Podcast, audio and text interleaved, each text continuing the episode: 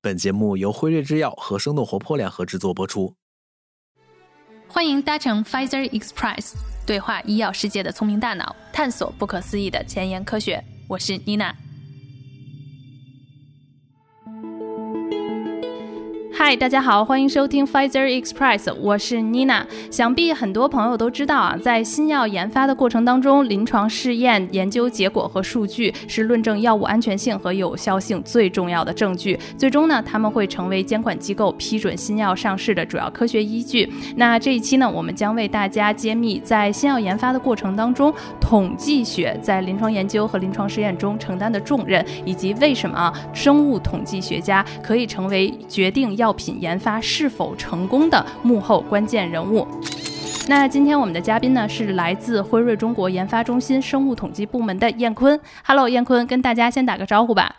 大家好，大家好，很高兴有这个机会来跟大家一起分享我们生物统计在医药行业中的作用。嗯，那这一期的嘉宾呢也会由我们这一季的科学观察员贝拉与我们和燕坤一起来做本集节目的探讨。Hello，大家好，我是贝拉。燕坤，我们都比较熟悉您了，然后知道您在药企的生物统计这个领域已经深耕多年。那我们还是先请您跟我们的听众介绍一下您过往的职业经历，以及您是从什么时候开始进入生物统计领域的？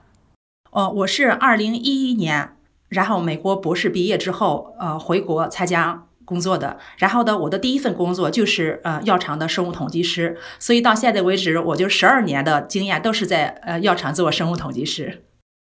嗯，呃，好长的一段经验，十二年。那其实我有一个问题，也是就是我们想聊这一季的节目的一个初衷，就是我们知道统统计学从它可能诞生是十七世纪中叶吧，然后到现在大概有三百多年的时间，尤其是在我们现代被称为一个二十一世纪大数据的一个时代啊，感觉谁不用数据说话，谁都一点不时尚了。所以看到统计学科其实已经广泛的应用在我们的这种经济啊。社会和科学的各个领域了，但我感觉好像生物统计这个概念是不是近几十年才开始慢慢出现的？而且以国内的时间来看的话，也就是过去十几年陆续被人熟知的科学领域。那您能帮我们去介绍一下，比如说在生物统计在统计学科发展的一个过程，以及它什么时候成为新药研发当中不可或缺的一种评判的标准？生物统计学家或者生物统计学这个概念，其实是一个挺新的概念。但是统计它一直在药厂里边一直就有，已经很长时间了。但是呢，在一九七零年以前，统计在药企的大部分统计师他都是在实验室阶段，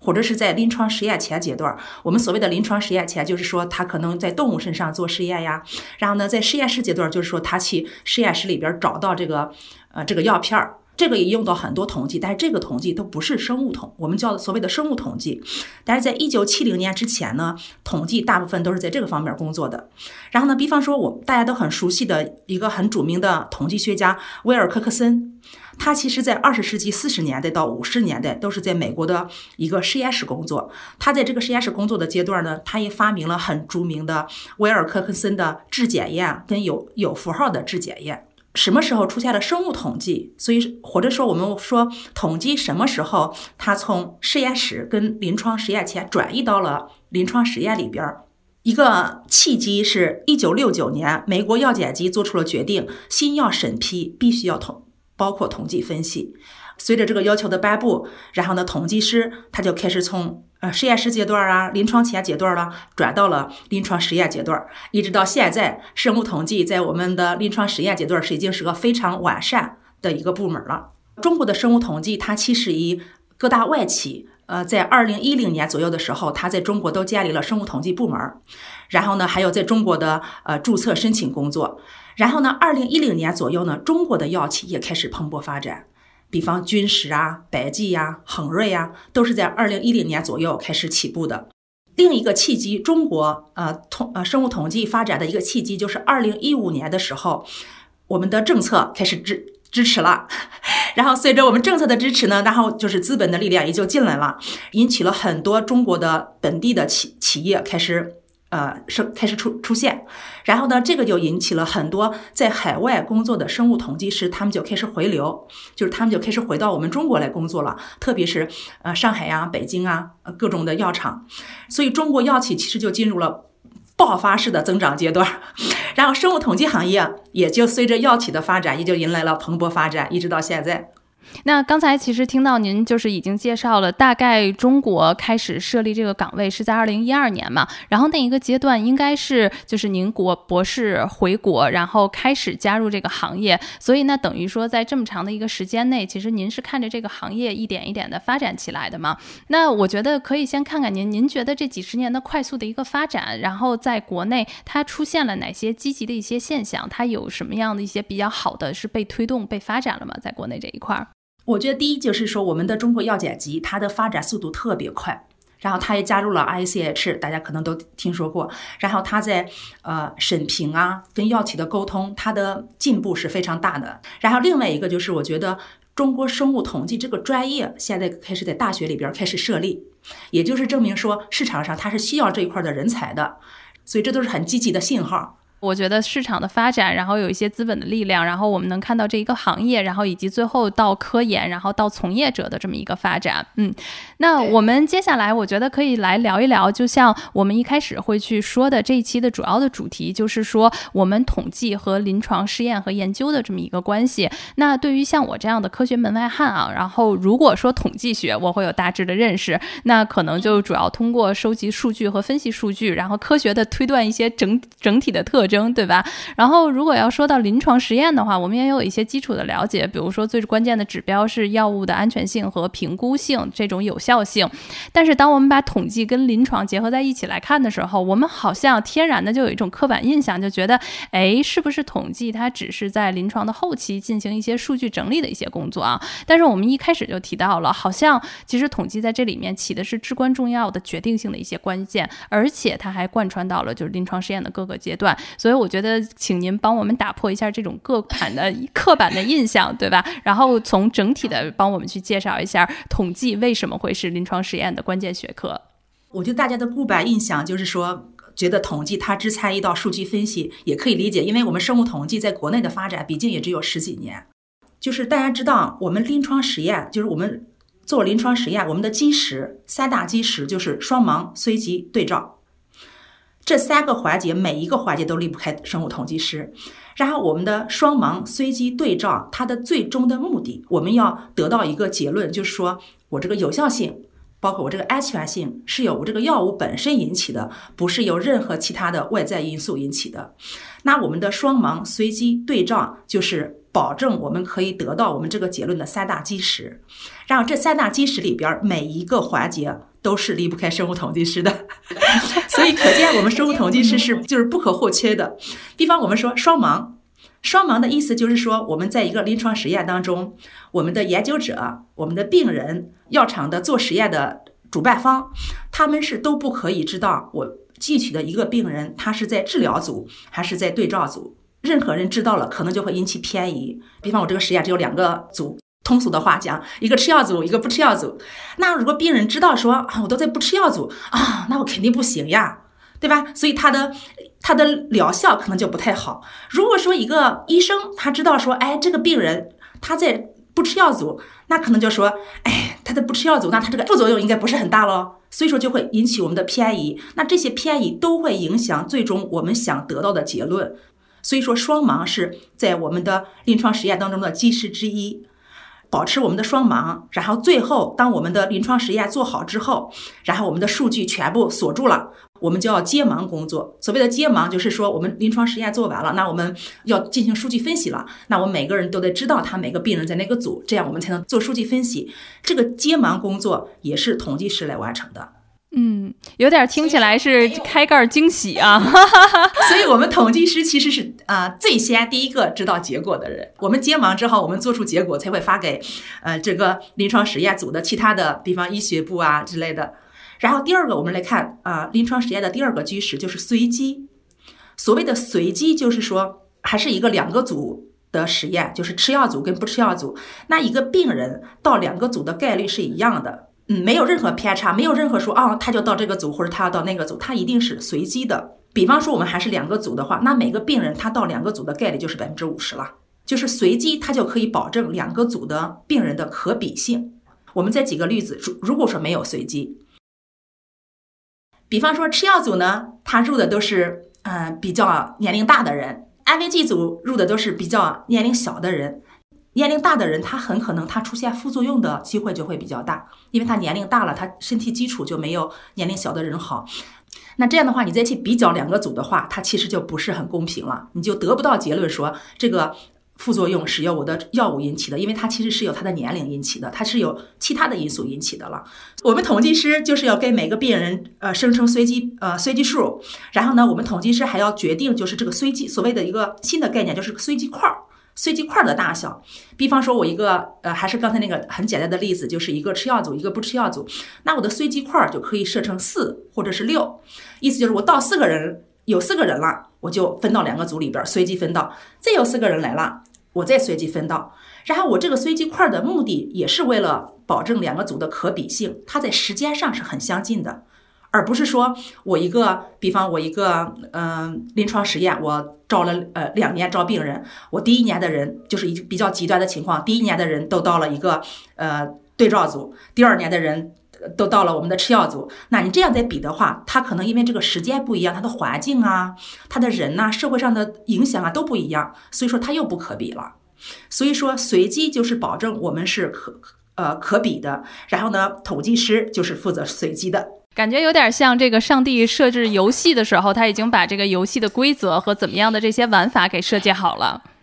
然后我们再说第三个对照，对照就是说我在一个实验内部，我两个组去对照，因为我一个实验内部它的很都是很相似的，又是可比的，所以说我就去做对照是有意义的。但是我们再举个例子，比方说我们没有对照，然后呢，我们这个实验呢只做了一个吃药组，那我能不能拿我这个吃药组的结果去跟？十年前或者说五年前做的一个不吃药组去对比呢？这样是在我们统计看来，这样的话它是不科学的，因为你呃这个时间不一样了，你这个人群一样不一样，对吧？年龄段一样不一样，男生女生一样不一样，所以这个都呃都不能保证了。所以说对照也是临床实验的一个基石，但是呢，跟谁对照，怎么对照？统计也是有很大的贡献的。我们来举个例子，市场上有三个药物，你可以对照。那你这个三个药物跟其中每一个对照，那你的成功性是多少？嗯，从你的安全性跟你从你的药效性，你的成功性是多少？统计师就可以根据以前的数据来算，然后呢，你会有什么样的问题？然后呢，就可以给出建议。所以说，统计师在对照这一方面也是有很大的贡献的。所以我们可以看出，统计是它在这三大基石——随机、对照，还有我们的双盲里边，都是起了不可或缺的作用的。我们也可以从就是临床实验它的研发时间上的顺序来理解，说统计是它为什么在每个阶段都发挥了不可替代的作用。一个药物的研发，它是有一期试验。二 A 期实验、二 B 期实验、三期实验，还有四期实验，我们可以分别看一下。统计是它在每一期试验里边都是有贡献的。一期实验一般都是在健康受试者上进行，就是说我们的目的就是找到最大的耐受剂量，就是我一个新药研发出来了，然后它在动物身上试过，呃，没有很大的安全性问题，那它就会在人身上做实验，然后这个时候我们也就是相当于是我们的药物研发阶段就就开始了。一期试验就是我找人数比较少的，可能就是以十个为单位的受试者，想找到它的最大耐受剂量，就是说这个剂量已经是最大了，如果再超过这个剂量，哎，我的人体就不耐受了，我的副作用就太大了。所以说这个就是一期实验的目的。那你用什么方法来决定说，哎，这个剂量是你的最大耐受剂量，而不是另外一个？那这个就需要统计方法。一期实验，它的统计方法是非常的多，而且就是说，在现在的新的方法出来的也特别多。它最著名的就是那个三加三实验，然后呢还有贝叶斯实验。就是为什么一期实验它的方法比较多？因为一期实验它相当于是一种呃探索性的实验，所以一期实验跟二期实验它的方法相对来说是比较灵活一些，因为它是探索性的，你这是探索，你没有下你的结论。然后呢，一期实验如果我们找到了最大耐受剂量了，然后呢，我们就会进到二 A 期实验。二 A 期实验其实呃，我们叫它呃概念验证实验，一般的话都是五十到一百个人左右。它的目的就是说我从一期实验找到的那个最大耐受剂量，我看看它的疗效性怎么样。它如果它是最大耐受了，然后它没有疗效，那我这个时候二 A 期我就停了，这个药品就不不会接着开发了。所以这个时候二 A 期的概念验证实验，就是说还是我怎么样定说，我找出了这个药品它是有效的，也是有很多统计方法，最常见的就是贝叶斯方法。然后我可以举个简单的例子，帮助大家来理解一下这个二 A 期实验。比方说，我定两个值，一个叫最小可接受的药的效力，最小的有效性。嗯，第二就是说我的目标有效性达到我的第二个目标有效性，我就止足了，我就可以接着开发了。那如果我用统计方法算出来说，我的大于我的最小有效性的概率是百分之九十五，它还有个大于百分之五十的概率，呃，药效是大于我的目标有效性的，那我这个药就可以接着往前走到了二 B 期。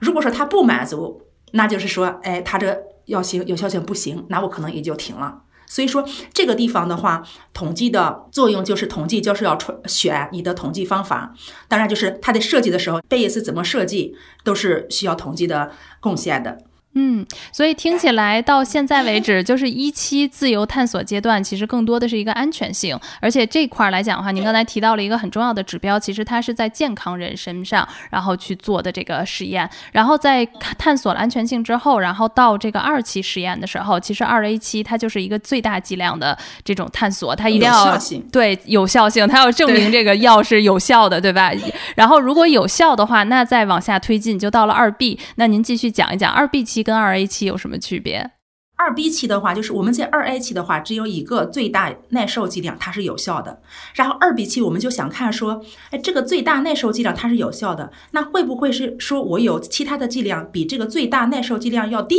但是它也是有效的？因为我们一般就会觉得，你的剂量越大的话，你的安全性可能就会越不好。所以在相同的有效性情况下，我们会选一个低剂量。以保证你的有效，你的安全性也是最好的。所以我们的二 B 期实验，我们就叫它剂量发现实验。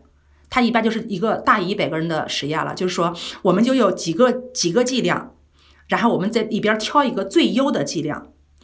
有一句俗话就是说，所有的药都是有毒性的，没有药是没有毒性的，只有剂量可以让有某些药没有毒性。所以就是我找到最优的剂量，这个最优的剂量呢，它是人体耐受的，而且它的有效性也是挺好的。嗯，这个上方面常用的就是那个美国药检局，它已经写到它的呃指南里边的 MCPMOD，因为二 B 期相当于它也是一个不是验证型的，但是它跟三期比较近了，它的是。数据最后可能会支持你的临床上市的开呃申请，所以二 B 期的方法就没有说一期跟二 A 期的那么灵活。对，所以大家都会都会选一些就是呃药检局推荐的或者是接受的已知的这些方法来做这个二 B 期的实验。然后呢，至于至于说你二 B 期会选几个剂量呀，怎么设计这个实验啊，就是统计要做的。然后我们二 B 期啊，我我选出了一个最优剂量。其实我们就希望说，一个药，如果你进了三期，那我们就希望你三期要成功。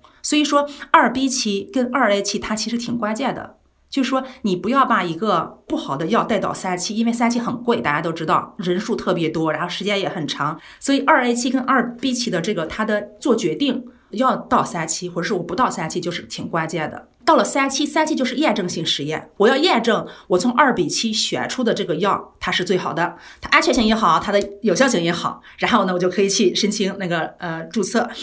三期实验它一般都是几百个人，都到上千人了。然后有的可能大的实验就是大几千人都会有的。所以说三三期实验它是资源来说，它是花的最多的一个实验。然后我们三期实验，这个时候我们就一般需要是两个验证性实验来互相验证，两个一模一样或者是非常像的实验，你得到相同的结果，然后呢，这样的话我们才觉得说你的证据足够来说，哎，你的结果是可以重复的，所以然后呢，你就可以去提醒呃提醒你的那个临床申请，然后三期实验里边的统计的 用的就更多了，就是你你的。你的实验的长度啊，你的人呐，你的各种的，你的 endpoint 呀，你的呃入组的条件呀之类的，对。但是就是分析方法的话，就是在呃这种设计方面就是特别不一样，每个 study 每个 study 特别不一样。但是分析方法的话，三期因为它是验证性实验，还是就是分析方法就没有那么灵活，就是它还是要用药检局、药厂跟学术界都已经公认的这个方法。所以大家可以看到，就是说。我们不管是从临床实验的三大基石来说，还是从时间线上来看临床实验的一期、二二 A 期、二 B 期、三期，哦，包括四期。四期的话，就是我药已经批了，但是呢，我可能想想做一个安全性跟其他的药物比一比怎么样，或者是我长期的看一看它的安全性会怎么样。每一个实实验，每一个阶段都是 离不开生物统计师的。刚彦坤前面的分享中有提到了说，呃，临床实验是如何设计的？那生物统计师在里面是需要来参与。那我想来呃问一下，那生物统计师是如何设计临床实验的呢？如何来影响我们的开发策略的呢？生物统计师啊，设计临床实验，就是我们可以讲一下，就是生物统计师他在就是写方案的过程中，他扮演一个什么样的角色？大家可能知道，就是我们的方案，就是方案写好了，哎，我们的呃我们的实验就按这个方案去执行下去。这个方案的呃最主要的贡献的是医呃医生呃就是我们就主办方的医学医学专家，所以统计师他就跟主办方的医呃医学专家一起来把这个嗯方案写出来。具体的在写方案的时候。统计师可以发挥作用的，第一就是，如果你是一个对照实验，那你想跟谁对照，那你就可以从历史数据分析一下，你跟每个对照物对照的话，你的成功的概率是多少。然后第二就是说你的呃入组的人，你想选哪些？就是比方我们举个例子，呃，你想说他的病情严重程度，你想卡在哪一点儿？然后呢，统计师就可以根据呃。以前的 data 就是你，因为你前边就有了二期的实验嘛，二期的 data，或者是根据外部其他公司的那个发表的那个文章里边的那个那个 data 去看一下，说，哎，你入哪些病情严重程度，哪些哪些你的成功率是最大的。所以说，他对这个入组的病人的这个这些条件也是有影响的。第三个就是他的临床实验的长度，大家可能想说，我临床实验当然是越短越好，对吧？我越短的话，我我从时间上就会越快。你短的话，你要短到什么程度？就是说你的药效最短在什么时候就可以达到峰值？其实我们一般都会看那个药效的峰值，然后跟其他药物去对照，说，哎，我你看我的是差的。所以说这个峰值什么时候可以出现？或者说你相当于是你的临床实验的长度？那生物学家也是可以去去做的。另外一个更重要的就是你的样本量，就是说你要做个临床实验，那你要招多少人呢？这个也直接关关系到说你这个实验花多少钱，对不对？要要招多多长时间？那你招多少人？这个就是也是生物统计统计学家根据计算来定下来的。那这些人啊，我我的成功率是多少？我招这些人，那我的成功率是多少？当然，这个时候我们也要跟，就是我们也会去考虑一些指南，就是药检局可能说，哎。你的样本量从有效性，哎，我满意了，哎，你的成功率是多少？但是呢，你安全性呢，就是这个时候是也是一个综合考虑了。所以说，样本量也是呃很很重要的一个统计分析可以呃可以起作用的一个点儿。最后就是那个我们的每一个方案里边都有一个专门的部分，就是那个统计分析那那一个部分，那个部分是生物统计师来写的。那里边具体的就是说，你每一个变量你是怎么分析的？一类概率是怎么保证的？然后呢，这些就是很专业的统计分析方法，也是统计来写的。对，刚才在燕坤就是在就是分享的过程当中，其实提到了另外一个角色，就是医生。那我看过之前一篇文章，就说有人说在新药研发过程当中啊，其实有最重要的两个角色，第一个就是医生，而另外一个呢就是统计师。那他们的不一样的话，就是医生是关注病人和患者的，而统计师是关注于科学实验性。然后，所以这两个角色在整个的临床实验和这个研究的过程当中的这种配合和沟通是十分。重要的那其实我想请燕坤来，就是帮我们分析一下，在真实世界啊，您在工作当中肯定也会跟这些医生然后一起打交道，那会不会出现一些就是不一致的实验的结果？比如说啊，有一些就是差异性在统计学上它达到意义了，但是在临床上没有效果，或者在临床上面具有意义，但是统计结果不显著，那我们怎么去面对这些问题？是的，是的，我觉得在嗯，一个好的临床实验的开展，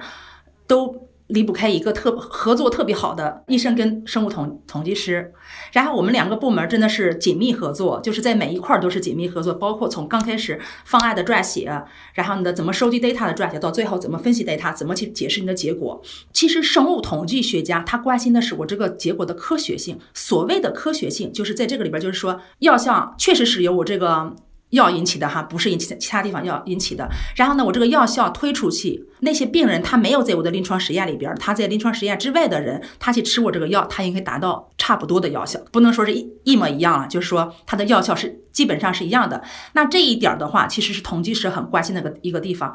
医学家他可能就是他关心的就是第一，呃，我的病人在我的实验里边了，那我的病人的安全性肯定是最重要的。然后呢，第二就是说，在我实验里边这些病人他的结果是怎么样的？我们可以举个例子，就是说你最一个实实验，你可能达到了你的统计显著性，但是呢，你发现说你的 p-value 小零点零五是因由什么引起的呢？是因为你刚开始算你的样本量的时候，你的那些。假设不是很准确，你的样本量太多，导致你的样本量很大，你就一个很小的结果，你也可以让它显著。但这个很小的结果，就是这个药效性，它在我们的医学专家看来说，它根本就不是医学有意义的。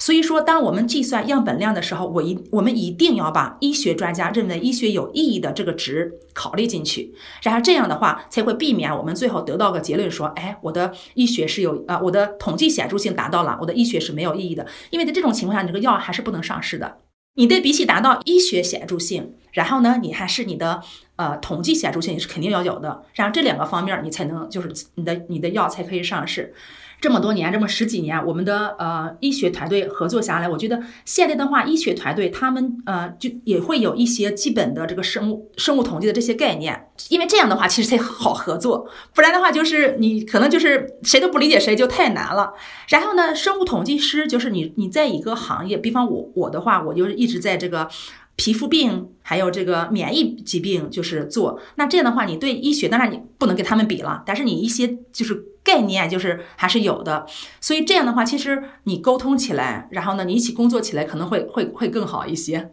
嗯，就是彼此都拓宽一下这个知识领域。对，然后因为我们也会有，那比方说我们统计部门会给医学做一些培训，然后医学也会给我们分享一些东西，然后呢，让大家就是至少沟通起来就会比较那个畅通一些。那后面其实我听到燕坤还有一个就是就是实验这种研究的一个终点嘛。那一般来讲的话呢，我觉得就是一款药出来了之后，其实我们都会期待它有两个就是最大的一个结果，一个可能我们在就是整个药界叫 best in class，那么还有另外一个是 first in class。那我想说这两个特别重要的指标，最后都是由我们比如说统计师来出最后的结果的报告吗？就是所有临床实验的结果都是统计师来出的，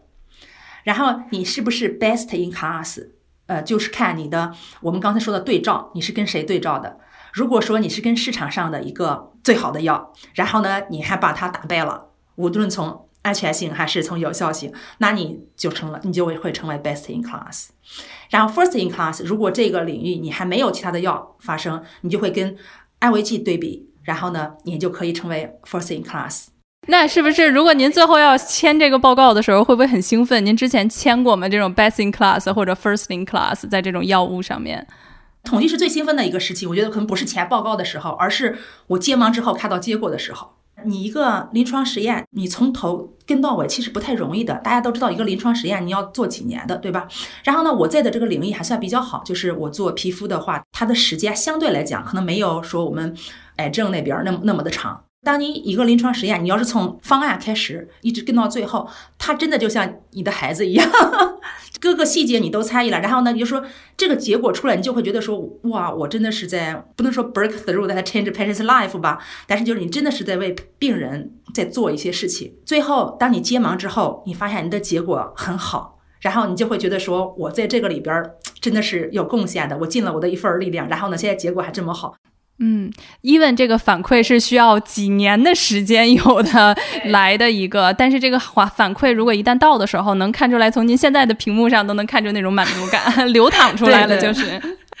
整个心整个人都开心的不行。呃，那我们的一到三期的临床实验，那全都达到了临床研究终点之后，那我们整个的这个临床实验算都结束了，对吧？我们后面应该进入到这个新药注册的申请阶段了。我想了解一下应宽，那么在跟我们的监管机构来对接的过程中，您这边有没有一些有趣的案例和我们分享啊？对，贝拉说的非常对，就是说，当我们的三期实验结束之后，如果我们自己就是我们作为嗯主办方，我们自己去审评，我们的结果是很好的，就是安全性呃有效性是挺好的，那我们就会走到申请注册这一步。其实前边就是一期、二期，特别是三期，跟药检机打交道的还是挺多的。在递交这一步，这一步我们跟药检机打交道也是需要打交道的，就是说药检机他得同意说，呃，你这个数据是够的。你的完整性是够的，你的分析方法是是可以接受的，是对的。然后呢，你怎么样分析，我们都是可以接受的。哎，你去分析吧。然后你去分析了以后去交。然后这个地方我可以呃分享的一个案例就是说，嗯，我们前一段时间或者是说现在还得有的这个我们这个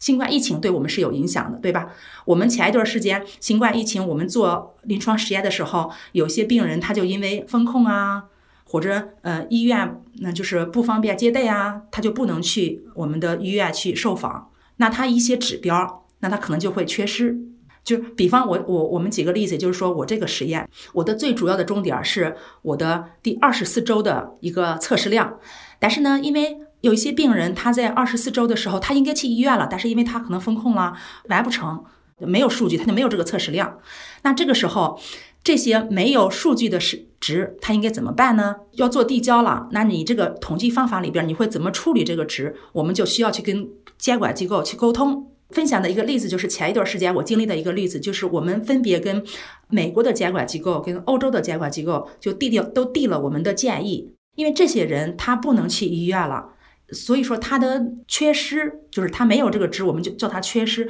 他其实跟我们的临床实验是一点关系都没有的。因为它是因为就是新冠疫情引起的，就是不是因为我临床实验里边，比方它疗效不好呀，比方它安全性不好啊，都是完全没有关系的。那这个时候呢，我们的建议就是说，那我们就把这些病人把它从我们的分析里边剔除出去，因为我们的人数不是很多。我们的假设就是什么什么呢？因为它跟我们的临床实验没有关系的这些缺失，它是因为由疫情引起的。那它，我们即使把这些病人去除之后呢，我剩下的那些病人，他依然可以代表我整个的病人，相当于是我是随机的。把它给去除了，就是对我这个临床实验来讲，它是它是随机的，它跟我没有关系，所以我剩下的病人还是可以代表我整个的病人，这是我们的建议。然后呢，我们就去跟呃美国药检局跟欧洲药检局去呃去沟通。然后呢，美国药检局就是说他认可我们的方法，欧洲药检局他回来之后他就说，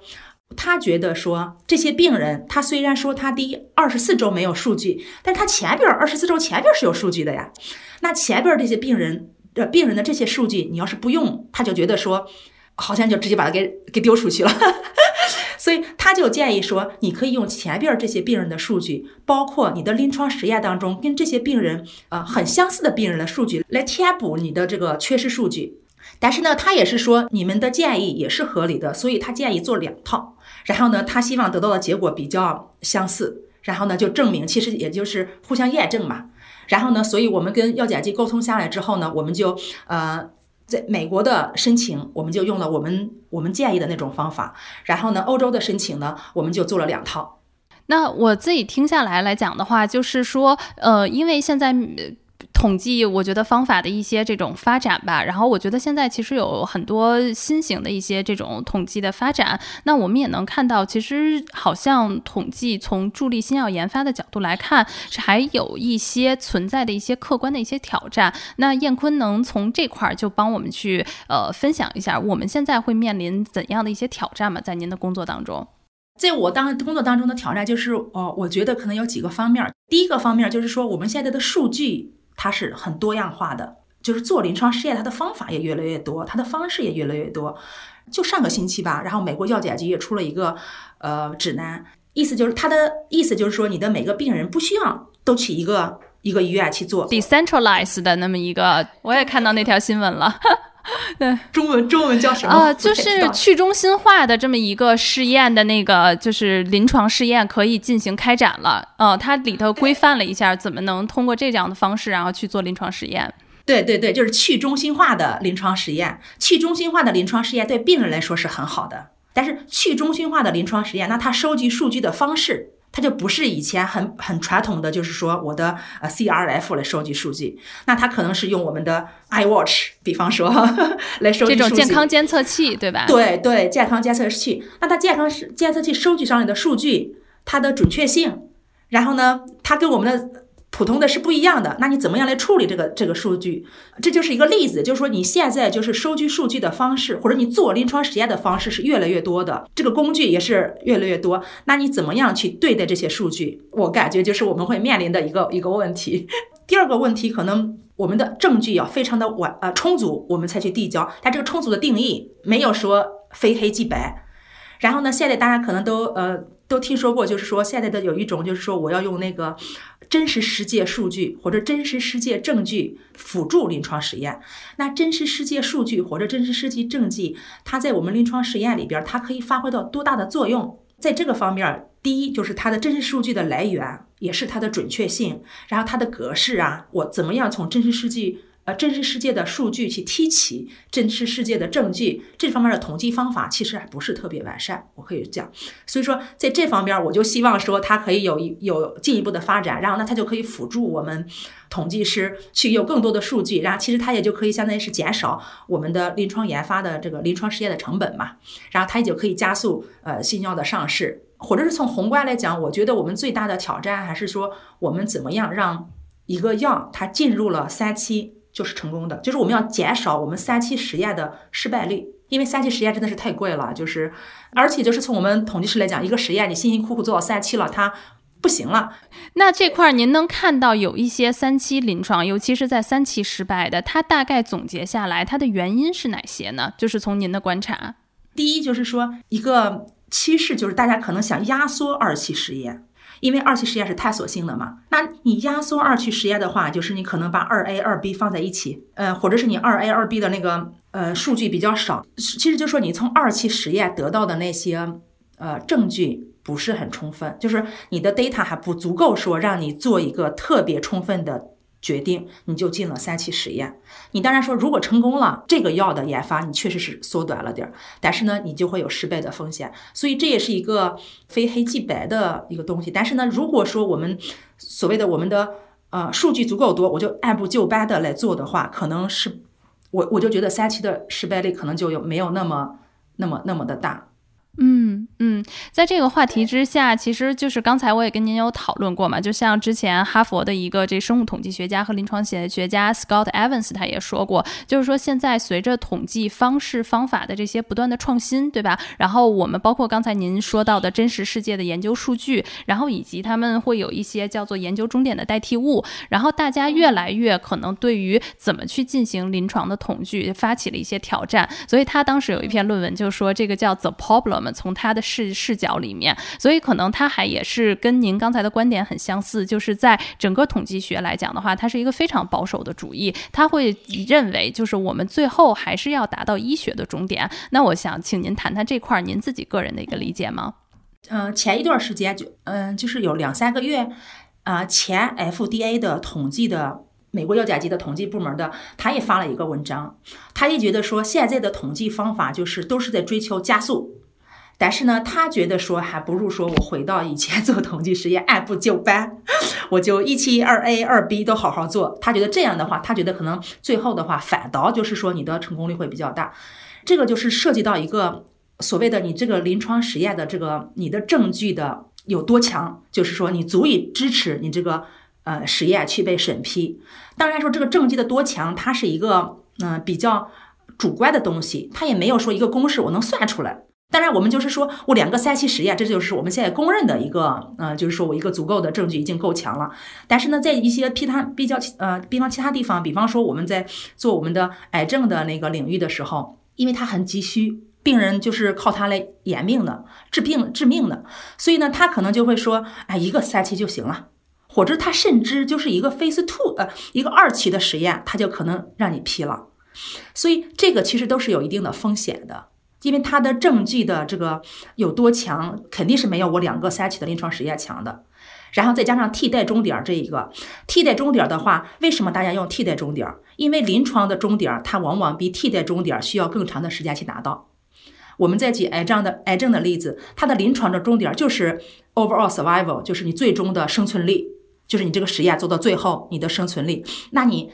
替代终点就是说我这个疾病没有进展。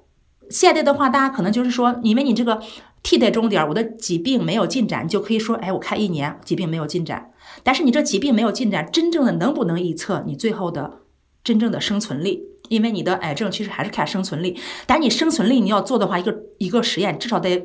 大几年。就是现在是你要把你的实验里边的病人，对吧，都要去世掉好多个，你才能去做你的临床实验。但是你如果你看我的试验，呃，我的疾病有没有进展，那你在一年你可以就就可能看我的疾病没有进展。所以说我个人的认为说，你这个替代终点你是不可以替代你的临床终点的。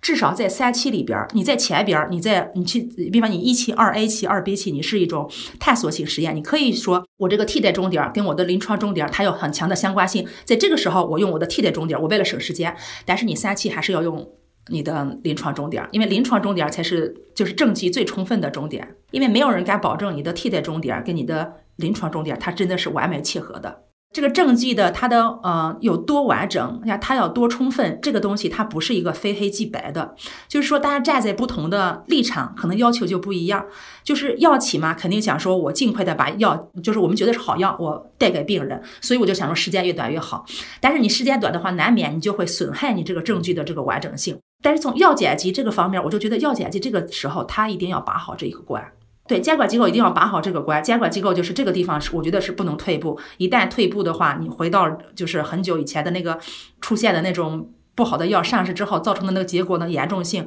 我觉得那那个太太残忍了。对，所以这方面我觉得监管机构还是一定要就是站好这门岗。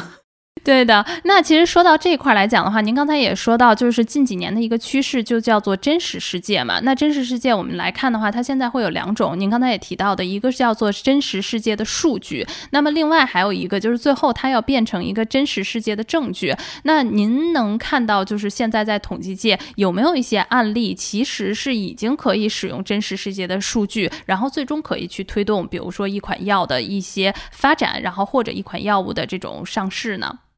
真实世界数据，它呃在呃临床实验中，它已经有成功获批的经验。但是呢，呃药检机在这方面，我觉得我我又是我个人的观点，我觉得做做的还是很好的。但是它都是增加适应症的。比方说，我这个药在一个主的适应症，还是用临床实验，我已经批了。啊，你可以用真实世界数据，进而得出的真实世界证据来去辅助你另外一个适应症的申报，然后另外。得可能得到你另外一个适应症的那个审批，但是说不会说你一个药还没有一和任何一个适应症，我就用真实世界的数据或者真实世界的证据来达成审批。大家还是觉得嘛，你的临床实验才是金标准嘛？因为它这真实世界数据获批的，它都是机制都很像，所以它可以用真实世界的数据或者真实世界的证据来做。其实真实世界的数据跟真实世界的证据，我们可以先讲它们两个的不同点儿。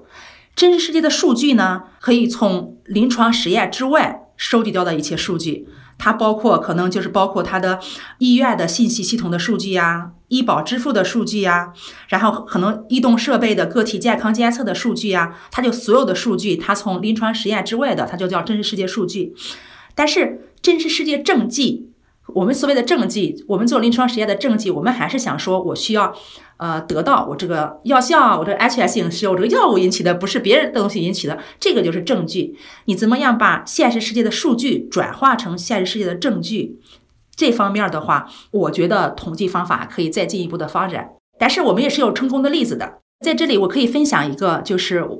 呃，惠瑞的呃产品，它用真实世界数据，进而转化的真实世界证据来呃辅助它的呃递交的一个例子，就是二零一五年的时候呢，惠瑞的他一个药，他在美国获批了治疗的女性乳腺癌。他当初做临床实验的时候，里边都是招的都是女性，然后呢，他的呃乳腺癌他就获批了。然后呢，获批之后呢，主办方就考虑说，想把这个适应症扩展到男性的乳腺癌。哦，就是当然，我们第一个想法说，我可以。呃，跟女性乳腺癌一样，我可以做一个临床实验，然后呢，我就招男性的有乳腺癌的患者。但是大家知道，就是说我做一个 临床实验，我的花费呀，对吧？然后呢，男性的乳腺癌它的人数相对来说比较少，那它人数比较少的话，你的入组就会很慢。那你这样的话，你的时间就会很长。那你就呃把病人呃把这个药带给男性的乳腺癌患者的这个时经历的时间就很长。这个时候的。惠瑞就考虑说，我可不可以用真实世界的证据来支持我这个递交，而不是说我做一个男性的有乳腺癌患者的这个啊临床实验。然后呢，就跟美国药检局讨论，他们跟美国药检局讨论了不止一轮。然后呢，惠呃惠瑞就以二零一九年，相当于是就是在女性的乳腺癌。获批四年之后呢，通过三个的外部数据库，把这个真实世界数据转化成了真实世界证据，然后通过了男性乳腺癌的申请。大家可以看到，它这个例子里边，我们可以关注的点儿，第一就是女性乳腺癌跟男性乳腺癌，大家觉得在就是从我们的医学专家来讲，它的发病机制啊之类的都是相似的。然后我们的药，它我们预测它的药，我们的药在男性乳腺癌跟女性乳腺癌，它的呃作用也是一样的。然后呢，第二个点儿我们可以关注的就是男性乳腺癌，它确实人比较少，就是你要是做这个临床实验的话，可能可行性就比较低，就是可能时间特别长啊之类的。所以都是在这种情况下，就是第一，我这个药已经获批了，在其他地方获批了，然后第二就是说我在一个病人很少的、很少的，然后呢跟我已经获批的那个适应症很像的一个适应症上，这种时候我可以用真实世界数据或者真实世界证据来支持我的申请。代替不了临床实验，但是在这种某种情况下，然后呢，它是可以辅助，就是说还是省了一个临床实验嘛，就是省了很多钱，然后省了很多时间，然后这就我们就成功，最后就通过了男性乳腺癌的申请。嗯，这个也是应该，我看前两年也成为了一个 best practice，然后在全球的一个范围之内，然后去做一个推广，然后它也成为了一个比较好的一个案例，现在。对它中间其实统计师做了好多工作，就是大家听起来可能就是这么几句话，但是第一，比方它三个外部数据，它三个外部数据的数据结构都是不一样的，嗯，就是它里边包括的信息。也可能不一样的，就是你怎么样把它三个数据放在一起，就是说我做成一个拎真实世界的证据，这个过程真的是很很很复杂的。然后跟你像跟 FDA 是讨论了两轮还是三轮，就是各种讨论。所以第一就是你为什么选这个三个外部数据，对吧？然后这三个外部数据它的质量能不能保证？你是怎么保证的？然后它就需要有各种的呃文文件来支持嘛。就是它的数据很大的三个数据库，你怎么样从这里边摘出，就是用统计方法摘出你的临时世呃真实世界的证据？呃，统计是做了很大大量的工作的。嗯，就是感觉跨跨越了一些大山，比如说是数据质量的问题，然后比如说数据抑制性的问题，以及最后啊怎么能防止数据的一些偏移，就是这些大山都要跨过去。我们现在在中国，大家就是我们同事有时候聊天也会说，我们在中国的话，为什么我们真实世界数据或者真实世界证据的应用还没有没有像欧美那样？就是因为我们的，呃，就是第一，它没有一个或者没有几个呃比较相信质量的数据库可以用，就是这个体系，我觉得可能还没建立起来。所以这个可能也需要时间吧。希望将来我们的我们国内也可以有很很好的就是外部数据库，然后呢，我们就可以用真实世界的数据。是一起期待。那在最后啊，我们就可以展望一下未来了。我感觉在二零二三年，如果不提 AI 大模型或者 Chat GPT，其实这一年就过不去了。然后已经有很多的一些这种工作的人都在说，哎，会不会我的工作会被这种 Chat GPT 取代啊？所以其实想问问燕坤，现在比如说像这种人工智能的一些工具飞速的发展，会对生物统计的从业者，就您来看会有哪些影响吗？您现在已经开始使用它了吗？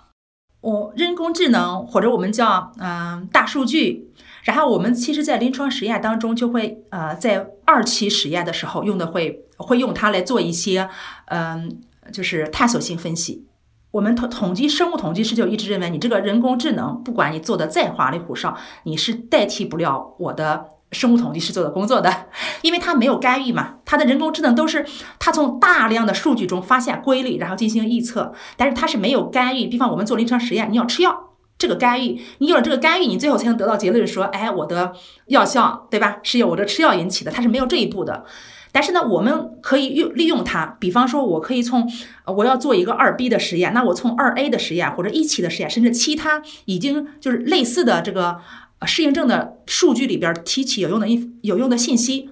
就是我们在用，但是我我相信随着将随着人工智能的发展，将来这一方面我们可能会做得更好。所以我觉得他们呃人工智能包括 Chat GPT，它是可以降低你的获取信息的成本的。如果你从你想从已有的信息中去搜索，它会给你很大的帮助。然后呢，就上个月，然后我们就试了一下 Chat GPT，比方我在做一个统计的。统计模型，我我在编程，然后呢，我会出了一个，他就给我一个错误的信息，或者是给我一个警告。那我就想说，哎，这个警告是我这模型哪儿出了问题？怎么回事儿？然后当你把你的警告放到 Chat GPT 的时候，Chat GPT 就会给你说你这是怎么怎么回事儿。但是呢，我我能第一我就相信 Chat GPT 吗？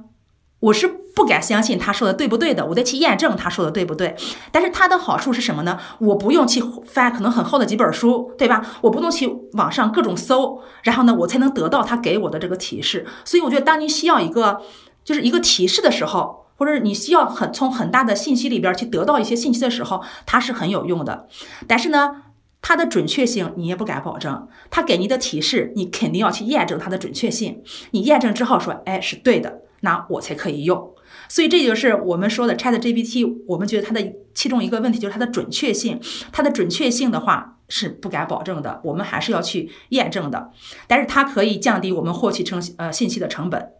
然后呢，我们现在也是在用它。它可以帮助我们，就是做一些我们平常就是我们统生物统计师也有一些 routine 的，呃，就是一些比较繁繁琐的工作。比方说，我们呃一个方案写出来，那我要做成哪些表格？那这一步的话，我就觉得说人工智能它将来应该是就可以替替代了。就是它做了之后，肯定我是需要去再去。呃，看一遍它做的对不对？但是至少我就不用去一个一个的去去写，对吧？它是可以帮助我们的，但是我们就是还是要来验证它的准确性。然后第二个，我就觉得 Chat 呃 Chat GPT 或者人工智能，就是我们作为我们呃医药行业的统计师，我们觉得它不能替代我们吧？就是它是怎么工作的？它里边用哪些公式？它是怎么给你分析你的数据的？你是不知道的。嗯，那这个就很对我们来讲，其实很可怕。对我生物统计师来讲，说这是很可怕的，它是不透明的。然后你说一个监管机构，他会相信你用一个不透明的东西做出来的结果吗？他也是不敢相信的。我们现在平常的工作就是说，我们要做一个生物模型，那我们至少是两个统计师。独立的去工作，得出的结论，然后呢是一样的，然后这我们就保证了我们的准确性。然后我们平常我们是怎么做的，每一步用了哪个公式，是哪个文章里边的，都是有记录的。就是我是非常透明的，就是证明我做的是对的。然后把这些全部是要交给监管机构的，然后监管机构才会相信，哎，你的结果是对的。所以他甚至都会说，我自己做一遍，再跟你验证一遍。他因为这个东西它是。你是在做药啊，对吧？你是人命关天的一个事情，你是在做药啊，所以说这一点儿就是 Chat GPT 吧，或者人工智能的人工智能吧，它这个不透明的这一方面，我觉得我们就不好用。然后我在想说的一个就是说，它的数据的安全跟数据的隐私，我肯定也是不放不放心我的一个数据刚接忙，我刚我刚知道我就用它去做，它的安全性能保证吗？它会不会跟我？已经跟全球的人都已经去分享了，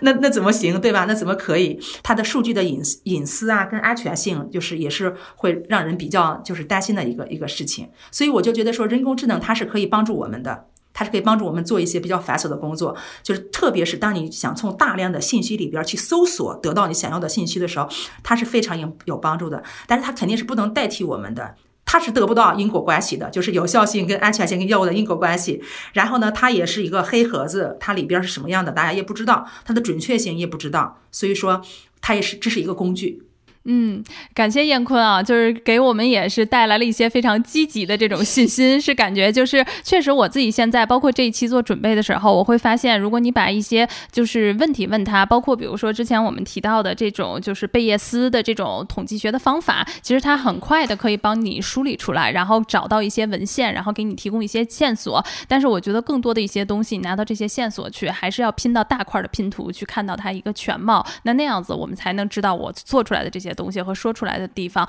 它是有这种科学的出处的。嗯，那我觉得到最后了，就是我觉得有两个问题想问您。第一个呢，就是我之前在做看的时候嘛，然后就看到那个知名的统计学家和临床专业学家，他叫 Scott Evans，他其实在哈佛大学医学开课的时候，他通常都会让这些临床的医生们回答一个问卷，然后在最后呢，他会有一个问题，就是叫啊 statistic tation is，就是一个统计学家是什么，然后他让这些医生去回答。那么其实回答的话，我觉得有挺多的一些就是好玩的地方，比如说啊，他们那个回答的答案就是说，a person makes me wish I knew more statistic，或者是说 somebody who is wrong five percent of the time，你知道吗？然后最逗的还有一个就是 the wizard behind the curtain，就是说是在这个幕帘后的一个巫师啊。那如果把这道题问您的话，您您觉得一个统计学家是什么？您的答案是什么？